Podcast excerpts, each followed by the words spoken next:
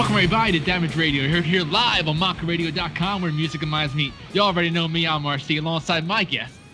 He's a uh, he's a Monster Factory alumni, a professor, a husband, a dad, an author, and lead Ring, and, Ring of Honor broadcaster.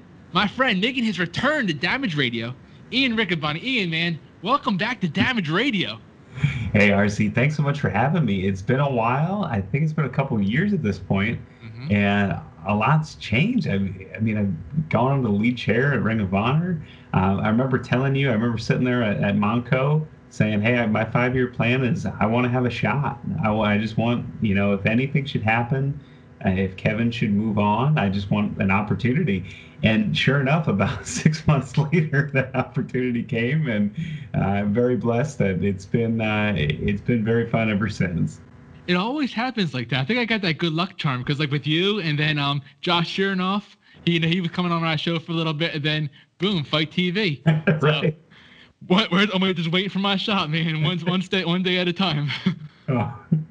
Yeah, no, it's it is about hard work. It's about persistence, and that's really the only advice I ever give anybody. Uh, just try and create your own opportunities, create your own content and just try and be a value. You know, that's one of the things I learned from Brutal Bob Evans. It's something I learned from my dad, uh, my mom, um, you know, just teachers over the years. And uh, yeah, just just being yourself and just trying to be of, of, value to someone, of service, just trying to do the right thing every time you do something. So, yeah, it's been um, you know a ton of ton of fun and yeah, it's it's been fun in our area because there's been a lot of people getting breaks. You know, myself and the Monster Factory graduating out. You know, Damian Priest, um, Matt Riddle, uh, Nick Comoroto's on AEW, so it's ten. Preston Vance. Um, I mean, that there's a whole crew from that that time period that is now just on national television. It's really cool to be uh, be a part of that group.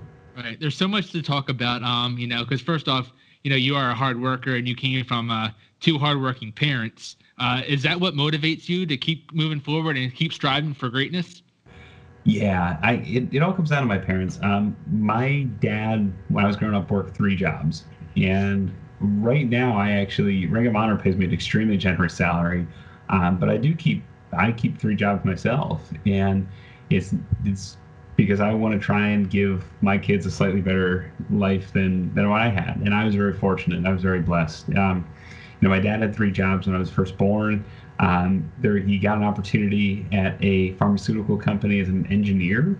Uh, he worked very hard to learn engineering while he was working those jobs, and uh, he got a job at a pharmaceutical company as an engineer. And then my mom continued to be a manager at McDonald's through all of that. So both my parents worked quite a bit, and it's actually because of that that my babysitter, we were in a trailer park, my babysitter uh, loved wrestling, and her name was Pat, and her husband Bob. And Bob apparently was the most mean, curmudgeony person my dad had ever met. But apparently, when I would go over, I'd jump right on Bob's lap, and he'd put a wrestling tape in, either something he taped off the TV or something that he rented from the video store. And me and Bob just used to watch wrestling, and he used to laugh and smile, and um, apparently that was the trick. So it's I remember you know growing up just seeing my my parents just working really hard. Um, you know when they would go to work at different times, I I'd miss them. If we'd have to go to the babysitter at different times, I'd miss them. But you know, very fortunate you know, there was a point where my mom, you know, took off from work the last year before I went to kindergarten. So I remember spending a lot of time with her. And some of my favorite things that we would do is we'd go to Kmart and we'd, you know, look through the wrestling figures. Or, you know, we'd go to the magazine rack and she let me pick out a wrestling magazine. And that's actually how I learned to read. Really? yeah. So, you know, we'd go through the basic children's books, but then I'd pick out words and I'd say, "Mommy, what does this word? What does this word mean?" And I remember there was a word, there was a phrase, broadcast journalism. It was in the May 1991 uh, issue of WWF magazine with Jake Roberts on it, and it's a Bobby Heenan column. And uh, I asked her what that meant, and she said that you know that's when you're on TV and you, and you talk about something you really like. And that was kind of honestly when I knew that I had something, you know, I had something to try and work for so Allentown's a very blue collar town. Um, when I was growing up, it was when the steel mills left Bethlehem, when Mack trucks left Allentown, and people were scrambling, people were hurting, and seeing my parents just trying to fight and claw and be a part of a city that that wasn't gonna let itself down was was something in hindsight that probably really benefited kind of the way I think and kind of how hard I work and, and things like that. So seeing that what your parents were doing was probably the most important life lesson you could ever learn. When yeah. Having, when having two kids of your own now and, and a wife that you have to provide for. Yeah. Oh yeah. And it's um you know it's stunning. You know when you see you you pick up on things that you don't you don't realize until later. Like um, my dad had been in the Navy, and he would always tell me, you know, 15 minutes is on is 15 minutes early is on time, on time is late, and I didn't really get that until, uh, you know, until I was out of high school. Or, you know, you, you'd see my mom, and my mom would always instill instill to me, you know, just be nice to everybody, particularly if you're at um, you know, if you're at McDonald's, if you're at, you know, if you're talking to the garbage man, if you're talking, because their jobs are really hard and they are doing their best to to put it forward for their families. And you know, by the time I was 16 and I was working as a waiter, or you know, when I was working at Giant, the grocery store, I those life learnings and messages started to come together when you realize that you know you should pay it forward and put it forward. So Absolutely. Yeah. I was very, very lucky to have two awesome parents and an awesome big brother and older sister um, that just were, you know, they also helped facilitate my love for wrestling.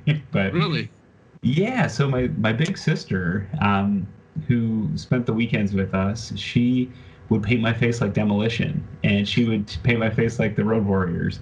And so uh, we you know we go out to Burger King on Saturday morning and we come home with uh, one of the crowns and she would wrap a like a, a, blanket around me and put the crown on my head and I was the Macho King. Mm. So those are things that I have vivid memories of and that was almost 30 years ago. Uh, there was no kiss my foot match like King Lawler versus Bret Hart, right? no, but I narrowly I was supposed to be there that night and thankfully I was not. my neighbors, my neighbors went to that event at the Spectrum. They had a ticket, and I was in. Uh, I was playing little league, and uh, my team made it into the the finals and the playoffs, and I did not did not go to King of the Ring '95. Oh no! Might have been for the best. Right, definitely, man. So you talked about you know being able to go to your babysitter's house to watch wrestling. Uh, talk about the beginning stages of being a fan watching professional wrestling. What got you hooked? Was there a match or promo? Yeah, nothing that I can remember real vividly. Uh, I I do remember loving the Ultimate Warrior. I just thought he was the coolest. I love the paint. I love the colors. Um, I love the rockers. The rockers, the knee. I remember seeing the neon green, the neon yellow. Um, just anything like that. As a kid, I loved like the bright. You know, it was a product of the time, but I love the oranges, the pinks, the greens. Um, anything that was flashy, colorful, and uh, I thought it was cool that Roddy Piper had a kilt. I really liked that. And so, you know, those are the kind of guys I gravitated toward.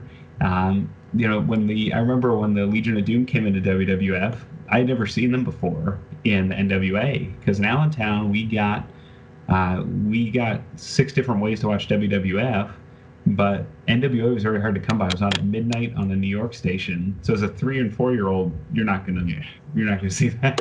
so um, so yeah, I, it was they opened my eyes to a whole new deal too with the shoulder pads and the face paint, and uh, yeah, so that's kind of how I remember being into things. Um, I remember being really into the magazines and having to ask my brother and my mom and dad, well, who's this guy? Who's that guy? Um, and just getting a feel for for who's in the magazines. But yeah, essentially, I remember you know those those colorful characters being being the jumping off point. point and I remember the wrestling figures themselves. I might have been into the figures as much as I was the actual wrestling, um, kind of ahead of, you know, really knowing what wrestling was in a weird way, because those figures were so cool. So. Go figure now. Now you're all about the figures, right? Right. Yeah, I still have. I still have every single one of my action figures I had as a kid. Um, I have all the Hasbro's, almost all the LJNs. I've gone back and, and bought some of the LJNs I didn't have, like the Ultimate Warrior. Um, yeah, I'm all about the figures. I collect the micro brawlers, and uh, yeah, it's it's pretty. It's it's a lot of fun. The only thing I wish is I wish Zach Ryder and uh, wish Brian Myers and uh, Matt Cardona were just a little quieter, or just waited a little bit so I could have plucked in and filled in my collection before they got the prices too high. right. That's the thing, man. And funny story about uh, having collectibles. Uh, Brutal Bob hit me up because I put on some uh, action figures on my own, saying, "Hey, listen, I got this Dusty Rhodes and all that." And he said, "I heard you were trying to sell these." I was like, "Yeah, I, was, I need some extra money, but my kids love them." He's like, you know Hmm. what? Let let your kids play with them, but the Dusty Rhodes one, you might want to put back on the shelf. Yeah. so I was like, I was like, yeah. So I had to like quickly, like, you know, hey Dylan, look at that over there, and grab it from him and put it. On I was blown away as a kid. Um, there are certain figures you remember just hanging around uh, you know, on the pegs. They call them peg warmers. And I remember Laneco very, very, again, very vividly. I remember going into Laneco you know, on Lehigh Street in Allentown, and there just being, you know, five or six of everybody. The shelves were full, and it was cool. And um, a couple of weeks after that, there was still four or five Dusty Rhodes. And to think back, that was the only place I ever saw the figure, ever the only place I ever saw it. And to think back that he wasn't a popular character at the time because he was a, he was already gone from WWF. You know, he hadn't he'd gone to WCW, but really wasn't on an on-air character. He's kind of a commentator at that point. So I guess it makes a little sense, but to think about how valuable that one in particular is, is kind of right? wild. Seriously. Now I wish I had the the huge ones. Remember the big ones, the rubber ones? Oh yeah, I had those, man. I got rid of them from for some reason. I think they got mold on it or something when I was a, when I was a kid, man. But if only we had those still, man. You know? yeah, I still have mine. It's Wow. uh, yeah. So it, it- not many of them are in great condition. Uh, thankfully, the Warlord is, who's one of the rare ones. Right. Um, so the Warlord and Haku actually somehow you know maintained in good shape by by dumb luck. but uh, over the years, I've been going through and, and filling in that collection and, and replacing ones that are uh, that have really been played with, really well loved ones. Dynamite. Now, what did your parents think of a two and three year old Ian Riccaboni loving professional wrestling and being a little Ultimate Warrior? Oh, they they loved it. They indulged it. Um, for better or worse, they. It was something that my mom later told me, and I'm figuring this out as a parent, where she could sit me down in the living room and she could read a book or she could talk on the phone, and I would just be into beating up the wrestling buddies, playing with the action figures, watching the tape, and you know she would be there with me, so I wasn't completely alone, but it, she could just let me have at it. Nice. so, yeah, they didn't they didn't mind at all. I don't think, and you know they ended up taking me to a lot of the events. Um, you know, my mom in particular. Later, I've I've figured out that she really likes seeing Shawn Michaels in person, wink, wink, and really likes Yeah, seeing right. Edge in person, wink. You know, and so uh-huh. she didn't she didn't hate seeing these you know 25, 30 year old men all greased Yeah. up and muscled. I'll take them, sure. Right. and you know, and later my dad, you know, to this day, my dad goes, "Hey, remember that time we went to see the Undertaker? He was huge. Remember that time we saw Psycho Sid? He was huge. Remember the time we saw Yokozuna? Wow, he was big." So it's it's kind of neat because my dad's not a fan. You know, my dad, when I was young, tried to have quote unquote the talk with me about how wrestling isn't really f- to determine a winner or a loser necessarily for catching my drift. Dun, dun, and dun. uh you know that it didn't that talk didn't work. It just kind of made me interested in well okay then what is it for? It's pretty cool. I like this anyway Now, what what was it, what was it about wrestling that, that you that you enjoyed so much? Was it was the glitz and glamour? Was it the the promos? What what got you to it? You know. i just i it was just uh, these just huge huge people like just these giant athletic people um you know i looked up to my big brother a lot he likes sports we watched a lot of sports together and baseball had Mark McGwire, Jose Canseco, Barry Bonds, Ken Griffey, um, you know, even guys like Danny Tartabull, Bo Jackson were just these huge guys that could hit home runs and do cool stuff. And you turn the channel to wrestling, and they're even bigger, and they're doing even cooler stuff, and they're jumping around and they're throwing people around. And so for me, that was the appeal. Just these cool, you know, flashy, athletic guys um, who would be funny in their interviews. Their interview, you know, you go back on the WWE Network, you watch those interviews, they're done for perfectly for ages three to ten. like The bushwhackers going through the forest. yeah. Oh, and, and it's fun and it's exciting and it's something that, you know, you know it, kids can relate to. And so for me, um, I just thought it was awesome that you know these big huge dudes were doing funny things, silly things, serious things. Um, and especially with the WWF, I don't think they get enough credit. The contrast between the silly stuff and the serious stuff makes you like the serious stuff even a little bit more, you know, especially as you get older. But, you know, I remember the first pay per view I ever saw live was WrestleMania 7. And I remember being into the opening match with the Rockers, being into the British Bulldog, you know, because he had the, the, the, cool braids and yeah. um, the cool cape and the outfit, and, and uh, Winston at the time, the dog. And then, you know, for Randy Savage's Ultimate Warrior, um, one of these guys was going to retire. And even as a four year old, you know, I asked my parents what that meant. They said, well, he's not going to wrestle again. and so it was crazy, you know, just the stakes, you know, the, the fun earlier stuff made the, the big serious stuff even more serious and better.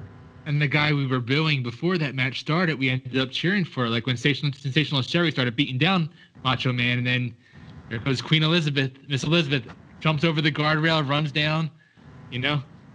Yeah. Oh, yeah. That was crazy. Yeah, that was wild. yeah, man. So let's talk a little about uh, the Allentown wrestling culture. Talk a bit yeah. about that, man, and how, how great that is. It's wild. Um, there was a, a viral tweet going around the wrestling circle about, hey, um, quote, tweet this with the most famous wrestler from your area.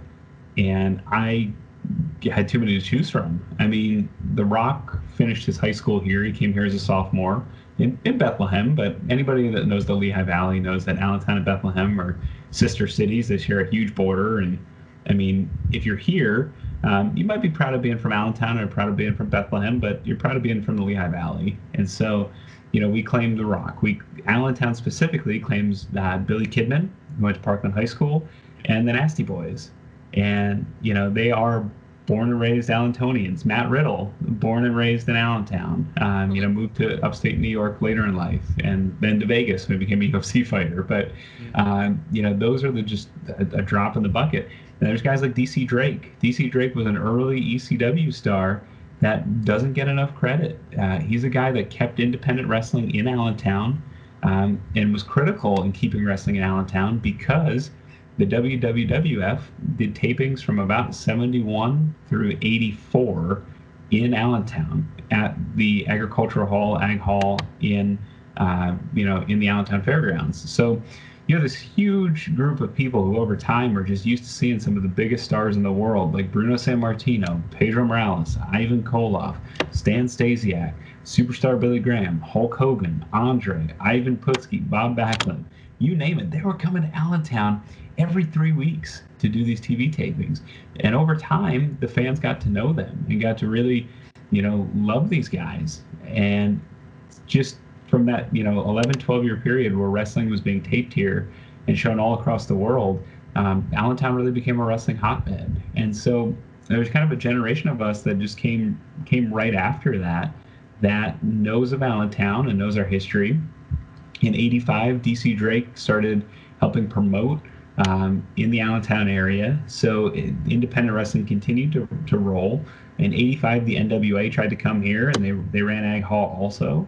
And so there was a couple, you know, a couple of different ways you continue to be a wrestling fan. And then by the early 90s, it actually kind of returned on a semi-regular basis to Stabler Arena in Bethlehem. So if you're a fan in, in Allentown, there's a huge professional wrestling culture by 96, Bud Carson's store opened. Um, Bud Carson's a guy who, if, uh, you know, I talked about the idea of my mom, you know, sitting patiently in the living room reading a book while I play with my wrestling guys.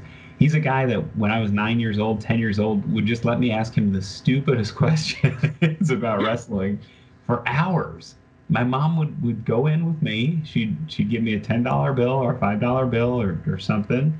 And I'd buy something and then I would just talk to him about wow, who was Outback Jack? He's in this magazine. Wow, who's Ted Arcidi? Wow, who was, you know, you just go on and on. Killer, oh, Killer Khan's in the in this wrestling card set from 1987. Who was that?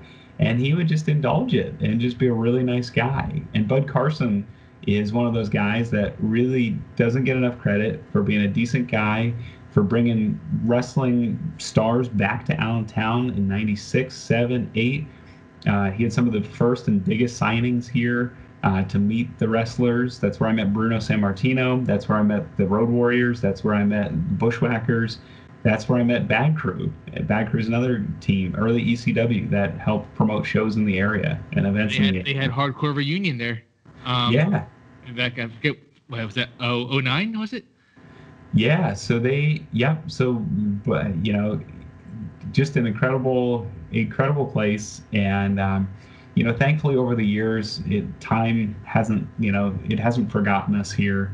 And uh, you know, I remember, I think in either 2011 or 2012, Hulk Hogan came back to Ag Hall and did a, you know, a, a roundtable discussion, and uh, it was neat because Mike Mittman, who used to be the timekeeper for those 70s and 80s WWF shows, became a radio personality in Allentown and a TV guy in Allentown. He actually moderated it, and so. There was even nods back to that history and things like that. So, um, yeah, it's really cool, and it's cool to be part of something that's kind of in the the fabric of your hometown, and to, to kind of make it good in the last industry that's left here in Allentown, in Allentown from its uh, original heyday. Nice. Now, take us back to your first independent wrestling show. Do you, do you remember where that when that was? Oh, I sure do, and I got a story about that one. That was the e, that was that was the EWF, the Eastern Wrestling Federation, and I mentioned Bad Crew, and they had done a signing at Bud Carson's store, and I remember with Bruno Sammartino, um, the folks who came in to meet Bruno, the line was out the door around the block, and I remember uh, with Bad Crew, there was only a handful of people that had come in to meet Bad Crew. Um, but they had their cup of coffee at e- in ECW by that point, and um, you know they were promoting this this event, and so my parents got us tickets, and uh, they were only like eight dollars or ten dollars. It was at a place that's not there anymore called the Castle Hill Ballroom in Bethlehem, Pennsylvania. It was only about five minutes from my house, and um, it was it was a cool event. Uh, Samu was there of the uh, of the head shrinkers of the Wild Samoans Training Center. Uh, he was teamed with LA Smooth and they faced Bad Crew in the main event. Um, there was Chief Little Bear. There was uh, I'm trying to think uh, who else was there. Dirty Deeds Darren Wise, wow. who had been in the Allentown scene for years, and uh, he was a, with a group called the Pack, and uh, they were kind of the villains of, of the, the group. But one of the big reasons I went was because they advertised an appearance by Sensational Sherri, and so I went and I got my Polaroid in the middle of the ring with Sensational Sherri. Now, here's where the weird part, the funny part comes in. Sherri leaned over. Sherri might have been my first kiss ever. And so I'm getting the picture taken, and Sherri leans down and she gives me a kiss on the cheek. And at this point, I'm 10 years old, but I'm like five feet, whatever. You know, I was a I was a tall kid, and she I go to hand her my Polaroid for her autograph, and she doesn't autograph it. And she says, I need you to bring that later tonight at the after party, honey. And to this day, I I don't know if that's where just she was signing signing the Polaroids, or if uh, she thought I was a little older than I was, or something like that. But she, she was a real sweetheart. Uh, she was very nice to my mom, which I, I, I liked. Um, so I think she was I think she was just going to sign them all at the little little after party gathering that she was just taking them in the ring. But I make the joke Never that know. You know, I was getting hit on by Sensational Sherri. That's great. So, well, uh, you know, I think it's just you know it's just us in the business because I remember Deborah was hitting on me when I was interviewing her once, and I didn't even know it until good old Matt Porter was like, "Dude, she was definitely hitting on me." I was like, "No, she wasn't." Oh. oh. but it's always great time. So, when did you realize that wrestling was in your blood and this is, was something that you wanted to do? Yeah, I went to the Monster Factory and I went there because I was doing Phillies Nation TV on. We did it originally for Service Electric Television, and it was just, hey, it was an agreement where, hey, you guys produce this, we'll air it, no money involved. You know, just if you, you know, you can sell some advertising if you can, but other than that, it's just where it, we'll air it if you give it to us, kind of deal. The next year, we were on the Comcast network, which became uh, NBC Philly Plus, and then after that, we were on regular Comcast Sportsnet, which is now NBC Philly, uh, NBC Sports Philly, and I had reached out to the Blue Meanie and I, and I was interviewing famous Phillies fans. And I said, Hey, I'm looking to interview famous Phillies fans for the TV show I do. Can I come interview you? You know, can I?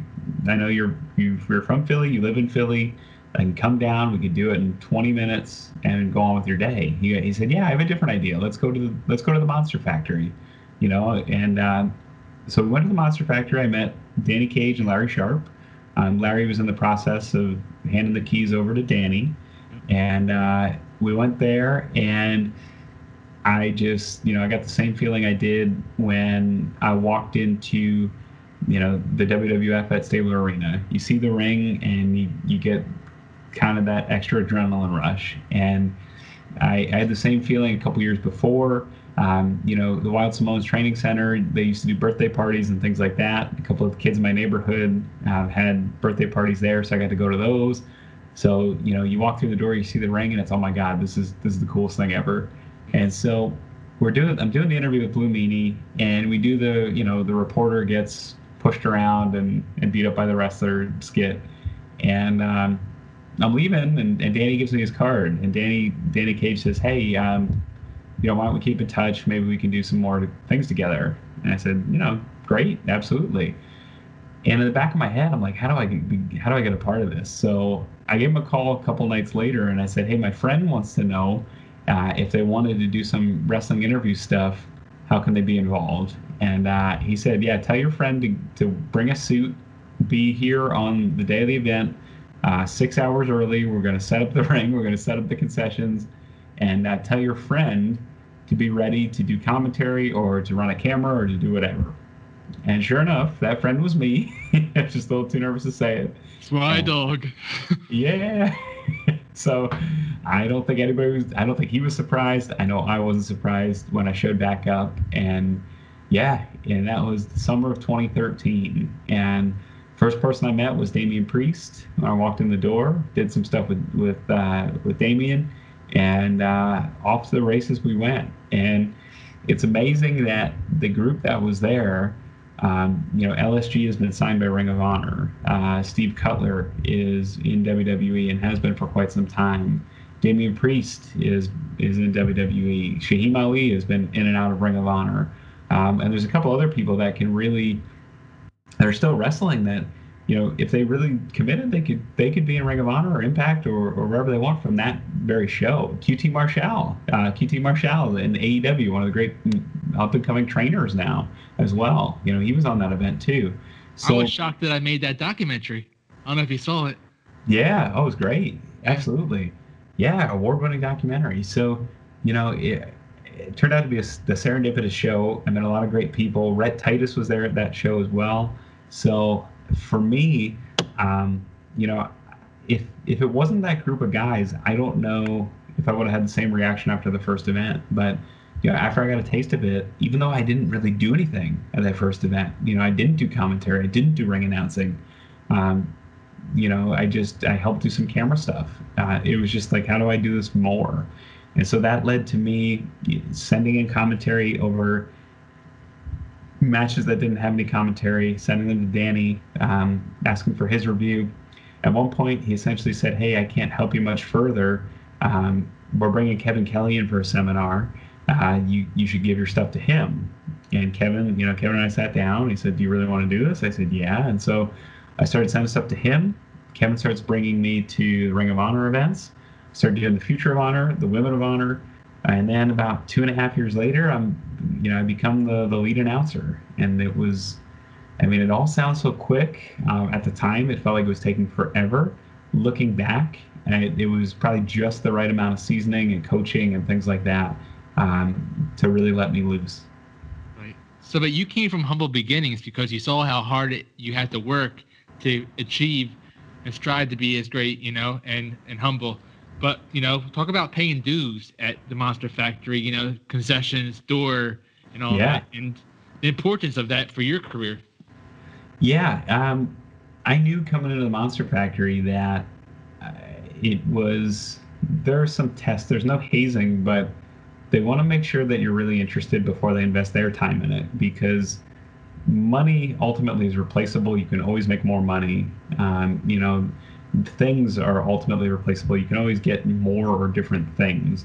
Uh, but time and energy and you know commitment to to improving somebody in a specific skill that's not replaceable so there is a certain bar they want to you know make sure that you're ready to cross and to determine how serious you are about something um, for me uh, most of the events 2013 14 15 i was the first one in one of the last ones out um, you know setting up the ring tearing down the ring and this was really important to me because I didn't want anybody to think of me any different.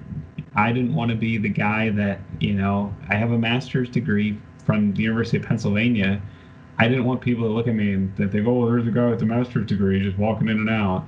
Um, you know, I didn't want that to happen. I had a, a, day job where I, I traveled the country where I got to see a lot of the country. And, you know, I post fun things on Instagram about, oh, I'm in Omaha, Nebraska, or I'm in um, Chicago, Illinois, or uh, Minneapolis, or St. Paul uh, or Sioux Falls, South Dakota. And I didn't want to come in that Saturday and people think, oh, here's the big shot traveling around.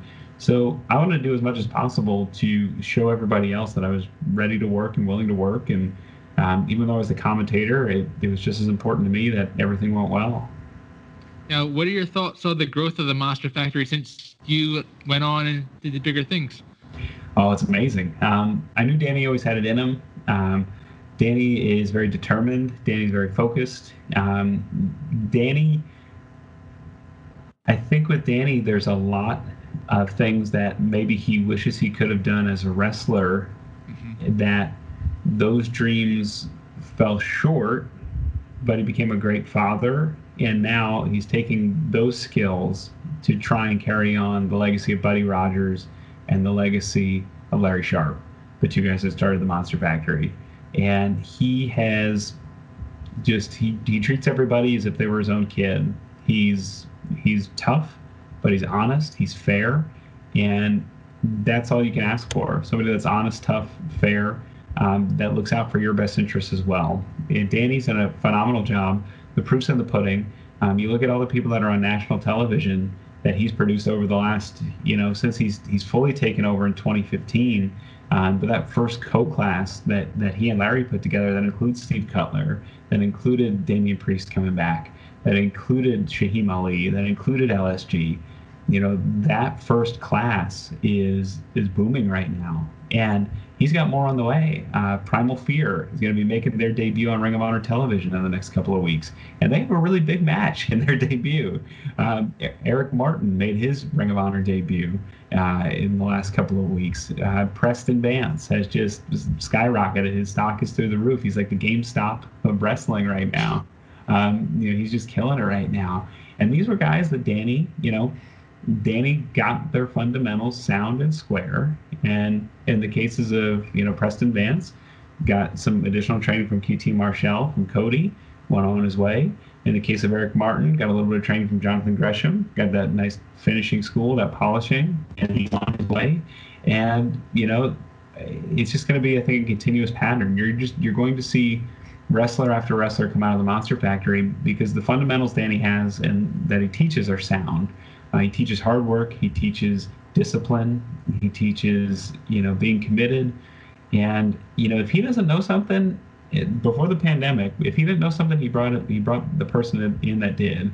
Whether it was Dr. Tom Pritchard, Les Thatcher, uh, Gary Michael Cappetta, Kevin Kelly, uh, Jay Lethal, Homicide. Um, Homicide was just in again the other night. Um, you know, these are names that have been all around the world, that have been in important positions that know what creates and can make a great wrestler. And all of Danny's best skill is being able to take every different viewpoint and put it all together and recommunicate it as something that's important and, and can really nail that value proposition back to the trainee and help motivate them to become the best wrestler they can. And guys, even that um, aren't supposed to do a seminar there are showing up, like Lucha House Party showed up that one time just to do flips in the ring and just get some extra practice. Yeah. You never know. Yeah. Oh, it's incredible. I, I mean, we had that with, um, you know, Jay Lethal's done that in the past, you know, and, and he's he needs some extra seasoning. Jeff Cobb showed up there, um, you know, New Japan star, former Ring of Honor TV champ. So yeah, it's it's incredible. You never know who's gonna be there. You really don't. Yep.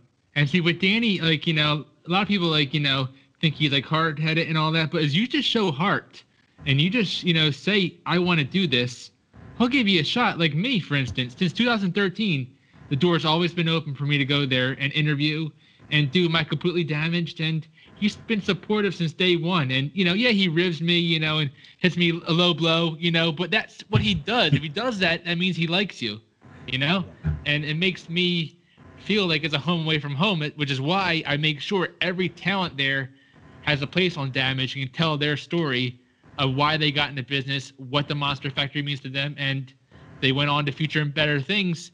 You know, talk about the beginnings. You know. Yeah, no, it's a great place, and, and I'm really proud of Danny. I know there's been times where it's uh, there's been people that have said he couldn't do it. There's been people that have doubted him, and I I know Larry would be proud right now if, if Larry's still with us. I know Buddy Rogers would be really proud to see, you know, what, what Larry did with the Monster Factory, and then what Danny has done to, to follow up. Definitely, and being a being a guest head coach at the WWE Performance Center, that yeah. speaks volumes. So, absolutely, know, definitely. Now, what's one star in the world famous Monster Factory right now that you have your eye on that you think could take it one step higher? There's been a guy there for the last maybe five or six years that is just needs a break, and has Royal Money. Money, yep. Um, Royal is hardest working guy, um, and you can tell uh, he's a world class drummer. And yep. I knew when I heard him drum that if he was as capable as being as good of a drummer as he is, he has that extra personality trait to really become great at wrestling. And Danny was somebody that didn't let him off the hook. You know, Royal went through some tough times with his family. Um, Royal went through some tough times overall, and Danny stayed on him. And from the outside, there was a point where I was like, Danny, just you know, just just lay back. You know, man, this guy's going through some some things. But it showed Royal that he cared. It showed Danny, you know, again, it's that, that tough love. And Royal's in the best shape he's ever been in. He was just on AEW Dark. He's been in a Ring of Honor tryout match. Um, he's a guy that I just think the right set of circumstances. He's he is a when, not an if, and that's Royal Money. Definitely. Now uh, let's talk a little about Royal uh, Ring of Honor. Uh, you talked about Kevin Kelly taking you under your wing. Who's some else that some other people that took you under their wing? Yeah, um, you know Todd Sinclair. Uh, Todd Sinclair is a guy that is very honest, but he's the opposite of Danny, where he's honest, but he does it in a way where it's soft. Where it is, hey, I really liked it. It's he gives you the sandwich. Hey, I really liked when you when you called this. Yeah. Here's what I would do differently about this, but I also really like this. So he gives you the positive, the where you can improve, and then the positive. And that's a that's a great way to communicate to me personally. I you know, I need that extra ego stroke in the beginning before I hear an area of opportunity or critique. And um, Todd's been a guy that, you know, I value his opinion. He's been with Ring of Honor since 2004 or 2005. And, um, you know, just somebody that I, I respect greatly. Bobby Cruz the same way. Bobby Cruz will just tell me that, you know, he didn't like something. And, you know, if I listen to it back and I agree with them, I'll fix it and I'll do it again differently.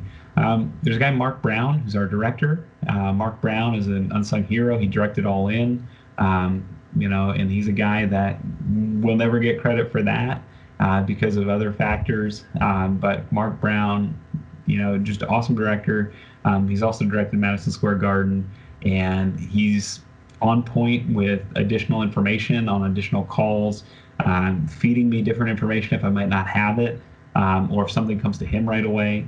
So he's, you know, he's great with that. And our executive producer, our executive producer Delirious, is um, again doesn't get enough credit. Uh, he's been the executive producer of Ring of Honor Television since 2010, I think, wow. at this point. And if you look at the wrestling industry, there's been one other person that's done it that long for a nationally televised show. and uh, and he's got a nice house in Connecticut and yes, training center in Florida. Um, so he's really one of the unsung heroes, and he really is adaptable at different situations that come up, and uh, just has really he personally has really helped me grow. Definitely. Now, um, talk about what it was like calling your first pay per view. nerve wracking. I couldn't breathe. Um, I I literally locked up, and it wasn't until Colt Cabana uh, gave me a slap on the back and started rubbing my shoulders that I kind of snapped into it. And uh, he could tell. He said he could tell. Uh, he said I got a, a, look in my eyes that was like uh, when a young wrestler just kind of blanks before before the first lockup. And uh, we hit the intro. We he you know he tossed me uh, you know he tossed me a, a, weird question about Run DMC that I I got. he asked me, yeah, Ian, you're you're into hip hop, right? And little little did he know that I actually was. And he goes, where did the the K-I-N-G King come from? And Kenny King's theme song. And then I rattled off, you know, King of Rock, ain't no one higher. The suck MCs all call me sire. Nice. Um, yeah, and so you know, then from there we had fun, and uh, it was nerve wracking, and I didn't, you know, I I called it as if um, as if I've seen everything for the first time, and uh, I had different things prepared just in case, and it was a hell of an event. Christopher Daniels won the Ring of Honor World Championship, and I, you know, I got to call Hardy Boys match that night too. So, um, just really cool. And I remember I had one adult beverage that night, one beer afterwards to celebrate. I'm not a drinker, and uh, I was just floating around the casino floor because it was at Sam's Town, Sam's Town Casino in, in Vegas, and uh, ran into Taylor Williamson from America's America's Got Talent. He's a fan, and that's where we met that night. And uh, we just we hung out and we watched Cary Silkin play craps. nice. Yeah, and we had a good time. It was a very nice night, and uh, you know, really enjoyed ourselves. And then I think back to, you know, Final Battle, which we did in December. And instead of having pages and pages of notes, I had two or three bullet points and a 30 minute conversation with Caprice about different ideas we had. And then we were off to the races. So it's amazing what the difference in, you know, just under four years can do. Is it easier for you to not prep and have a bunch of notes and just kind of go off the knowledge that you have, or do you like having that notes just in case? Depends on the wrestler. If it is some, and it depends on the time, because in the the COVID era, I'm only I'm only calling matches once every two months now. So, for me, um, you know, Matt Taven, somebody I've called pretty much every match since he came back in 2017. You know, and so Matt Taven, I don't have a whole lot of notes for. Jay Briscoe, Mark Briscoe, I don't have a whole lot of notes for. Jay Lethal, don't have a whole lot of notes for. If it's people that have recently come into the company, absolutely. You know, we're talking maybe, you know, eight bullet points, four moves, four things about their character. Um, you know, if it's somebody that's recently kind of changed direction, like Vincent, you know, Vinny Marseglia, he's become the horror king. Um, going to have a lot on him because he uh, has a lot of story elements that I want to make sure I convey to the crowd, and they're going to be bullet points, so I'm going to be putting them into my own words on the fly. Um, but just so I, I remember each of the elements that I've seen in his video packages and things like that, you know, I, I want to make sure I get that get that information to the crowd and you know help explain to first time viewers what they might be seeing. Now, with any career, you always try to get that next memory. Talk about doing it in the garden, man, of all places. How was that? Yeah. Um, that was a crazy time. My contract was up the Monday before the garden. so there was a point in time where I didn't know if I'd be calling the garden, and I had some other opportunities on the table um, that were taking place in various parts of the country. I'll just say that uh, that were not taking place in the garden that were you know were not headquartered in baltimore. And just a couple weeks before that ring of honor let me take two events off and let me skip a trip to japan for the birth of my daughter. And they made sure i was home they paid me they flew colt cabana and they had our executive producer come to my house to film commentary on the episodes that i missed and because they did that for me and some of the other things that had they'd done over the years, there was no place I'd rather be. So I was going into the garden fired up because I just signed a new contract. Um, you know, because it is the mecca because I was, you know, I still am. I'm loyal to Ring of Honor. Um, so I signed that contract and I was there, and there's so many things I'll remember. Um, I got to host the press conference the day before in the Felt Forum in the uh, the building that's directly in Madison Square Garden with Okada, with Jay White, with with Jay Lethal, Matt Taven. I got to introduce the president of New Japan and Joe Koff, the COO of Ring of Honor, and it was just you know for me that was amazing. I got to you know host the traditional New Japan press conference, and the next night was obviously the Garden, and I got to do it with my, you know, with my dad, and my my wrestling dad, Kevin Kelly. and so, you know, for him it was no big deal. He had done the Garden three or four times before, and maybe not no big deal, but it wasn't it wasn't like the first time. You know, the first time for anything is, is huge. Um, but I lived in New York City. I had gone to college, um, my four years for undergrad were at NYU, and I was supposed to take my wife to see Bruce Springsteen in the fall of 2007. I bought the tickets and I had stupidly broken up with her before that. And I just remember thinking at that time, you know, even though it all worked out, even though a couple years later we ended up dating again, even though a couple two years after that we were married, I was like, wow, I never got to take her to the garden. And I said I would. And um, yeah, so she was there and, and she was able to see it and watch me. And they actually had the live feed on the jumbotrons so she got to see me you know? She got to see me on the jumbotrons with kevin and colt and caprice. And um, it was incredible. I mean there was four years of my life where i could barely afford to go to madison square garden. And there i was on the screen you know i, I called six hours of wrestling that night you know between the the the prelim matches the honor rumble four and a half hours pay-per-view um, I got to call Great Muta, who, you know, I never thought I'd meet the Great Muta, you know, call one of his matches. Um, I get to call Jushin Thunder Liger's debut and final match at the Garden. Um, I got to call Okada winning the IWGP Heavyweight Championship. Um, Matt Taven winning the Ring of Honor Championship. Um, Bandito doing that amazing double, you know, that moonsault double overhead slam where he had two men on moonsaulted off the ropes with them.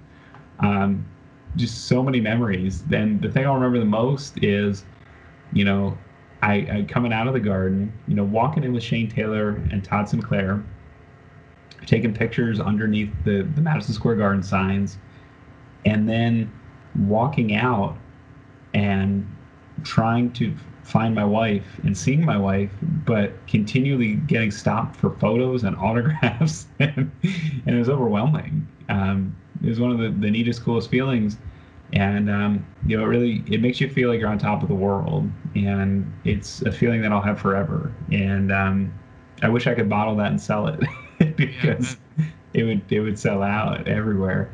Uh, but you know, I get the same amount of adrenaline and energy going to you know the experience in Columbus where I sell out 600 people and you know we get to have you know 600 people essentially right on top of you. Or you know in Buffalo New York when we sell out the water the waterworks there the riverworks where you know there might be 900 people but it feels like they're on top of you and they are they let you know it and they let you feel it. Or your your call in London um, which compared to the garden is not very big, maybe tenth of the size, and you just you're rocking and rolling every step of the way. So, uh, but the garden's sentimental because I did live four years in New York because of our proximity, because you know I know the history of Bruno and you know his sellouts at the old garden and then him crossing over to the new garden as the champion and selling out there. Um, just wild. You know, we were the first event, first non WWE event there since 1960, and I was the first one to have an entrance video since 19 the non WWE entrance video since 1960. So it just it blows your mind sometimes. Now, who's one of the uh, your favorite uh, special co-hosts to call a match with? You had, you did Larry Larry the Genius. You know who who else? Oh yeah, we had uh, we had Lanny Poffo, we had the Genius. Um, at this point, it's interesting. I've I've pretty much called matches with everybody on the roster, with the current roster. So there's a lot to choose from. Adam Cole was always good to call matches with. Um, I really like calling matches with Adam Cole and he would be in the booth. Um, cheeseburger is really good. Um, don't sleep on cheese. And uh, trying to think who else. You know, I'm going to go with a controversial one. Really like calling matches with Jim Cornette. Uh, Jim Cornette knows his stuff. He knows his wrestling, and it was a blast calling matches with Jim Cornette. Um, talked old Allentown wrestling with him. Talked about when the NWA came to came to Allentown, and uh, it, got to call the Crockett Cup with him and Joe Galli. And Joe Galli is a great wrestling broadcaster, a great actual news person too in San Antonio. Um, does real great, actually hard news, and a great reporter. Um, but it was a pleasure to call with them. So, in terms of special guests, um, you know, I it, the answer used to be Caprice Coleman, and now he's my permanent partner, which wow. is awesome. That's cool. So he doesn't he doesn't count anymore. Right. and that's probably the big reason he is my permanent partner. It's because he was a great special guest.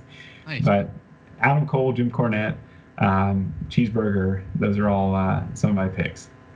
Okay, now you you love to give back. People helped you um, make to where you are today.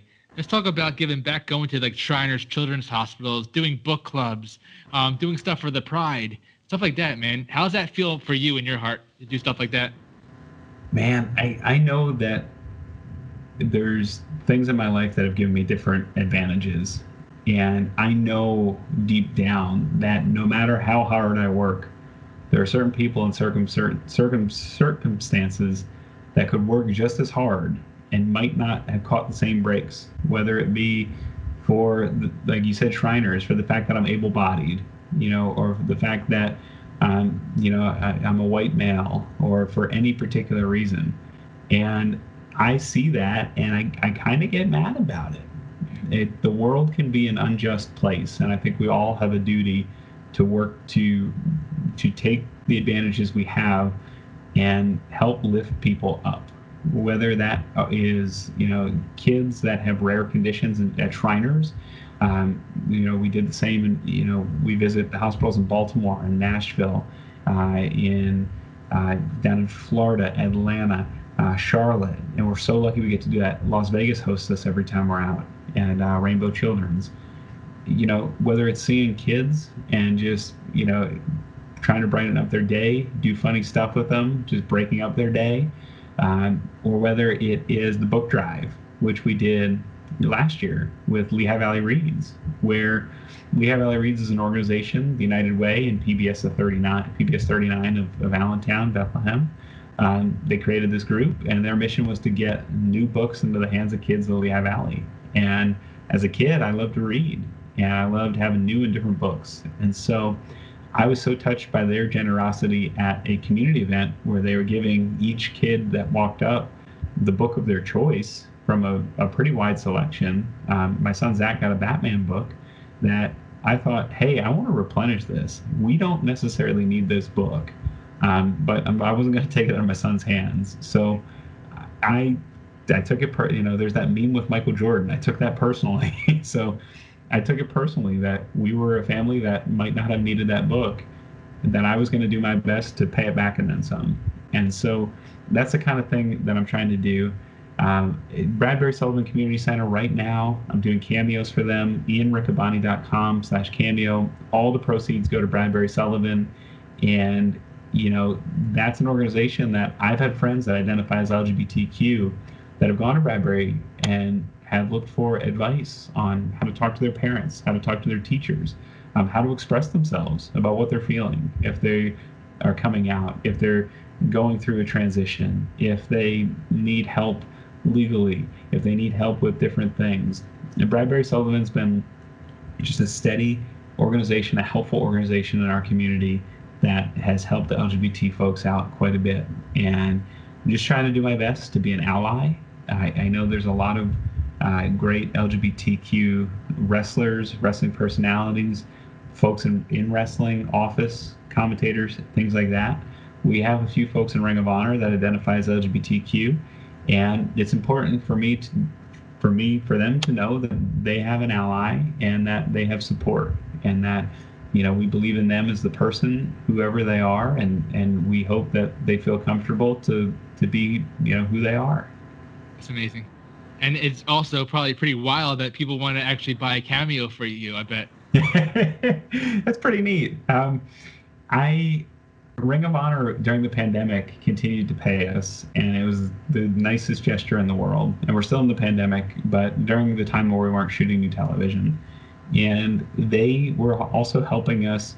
I don't want to say with the marketing aspect, but they were helping us with different initiatives to keep our names out there. One of which was Twitch, one of which was Cameo, and we had these little seminars. We had these little meetings of here's how you sign up for Cameo, here's how you sign up for Twitch, here's how you do this, here's how you do that. And I remember signing up for Cameo thinking no one's going to want a video from me. So I set my price at $10. I'm the cheapest person on Cameo. Jim Cornette himself called me the, the biggest bargain on Cameo. and my wife turned to me and she goes, Well, you, you're on TV every week. Why wouldn't someone want to hear from you? And I said, Yeah, I know. And sure enough, you know, I put a tweet out and I got three requests, you know, right, right as it went out. But you know, with the charity, it's been interesting because uh, at one point I was the fourth most popular wrestling person on Cameo because so many people were kind enough to buy these cameos uh, awesome. that all all of the proceeds go to Bradbury Sullivan. So I mean, if you searched literally for wrestling or wrestlers, uh, it was Bret Hart. It was, it, geez, let me, Bret Hart, Hacksaw Jim Duggan uh, El Hijo de Santo, and me. Wow. so, yeah. Good company, man. Right. Now let's talk about that a little bit more before we wrap up, man. Having a micro brawler, being having a game card, even being in a, a video game next month, probably, right? yeah. Dude, it's, it's mind blowing, man. It's wild, and you know, people say, "Well, how does it happen?" It's I ask, you know, I, I figured out who made the micro brawlers, and you know, I asked Colt Cabana. I said, "Hey, it'd be cool if I had one next to yours. We could be a team. And he goes, why don't you ask? so that was another opportunity that we used to, to raise money. We raised about $1,200 for Bradbury Sullivan Community Center. Um, there's still a handful available on ROHWrestling.com. Um, so you can pick those up there. Well, the crazy part with that is they're going for 15 and $20 on eBay because I guess they're perceived as rare because they're not on Pro Wrestling Tees anymore. They sold out there but they're still available for nine dollars on wow, ROHWrestling.com. That's wild. Um, but that's pretty wild. As we talked about, I collect, I collect and collected uh, wrestling figures, you know, pretty much my whole life. So to ha- actually have one in the same line as Hacksaw Jim Duggan, Bret Hart, Brutus Beefcake, Honky Tonk Man, and all of my, you know, all my Ring of Honor, you know, friends and brethren, Cheeseburger, Matt Taven, Jay Lethal, um, you know, Vincent, you know, people that I've traveled traveled literally the world with. You know, it's it's cool to be in that group. Um, the card thing was cool. I have the collectible card game card. I also have a card from High Spots, which is uh, technically my rookie card, I think. so, nice, and so that's that's, something. Just the college baseball player, you knowing that you have a card in professional wrestling. That's right yeah, it, it, didn't make sense. It doesn't make sense. And then um, the video game, the, the video game being put together by Retrosoft Studios. It's called Retromania. It is the official legal uh, sequel to WrestleFest, and um, it's it's amazing. I've seen the early demos. I've heard my voice in it. That still doesn't compute. I'm visually in the game a whole bunch too. I don't want to spoil that though uh, because if, if I explain to you where I'm at, that it kind of spoils some of the story mode. Right. So I don't want to I don't want to spoil that, nice. but it's really really neat, and uh, I pumped quarter after quarter of my parents' money into WrestleFest at the laundromat uh, when I was a kid. So I uh, I can't believe I'm actually in the sequel to it all wow. these years later. That's wild. So for the damage fans out there that want to follow more information about you, uh, your charity stuff that you do, where can they go? Yeah, um, all social media is at Ian Riccaboni. I try to keep keep it up. You know, I try and uh, do my best to keep everything going, whether that's Twitter, Instagram, uh, Facebook. Um, Twitter and Instagram are probably the best for me. Those are the ones I focus on. Um, I keep all the charity information stuff on ianriccaboni.com, um, cameo.com slash ianriccaboni for all the uh, you know, for all the cameo information, I'm $9.99 or $10 if you're on Apple. I think they rounded up a cent for some reason if you're on Apple. Um, so yeah, please check that out. um, about 75% of that $10 goes to, you know, goes to the talent, and all of that, all that 75% goes to Bradbury Sullivan. So every time you get a cam, it's about a $7.50 seven seven dollars and fifty cent donation to Bradbury. Well, Ian, I really appreciate your time, man, and uh, you know, thanks so much for being a great supporter of Completely Damaged and being a great friend. Yeah, thank you, RC. Thanks so much for having me. Definitely. Now, Damage fans, remember, don't keep it nice and neat. Keep it completely damaged on MakaRadio.com where music and minds meet.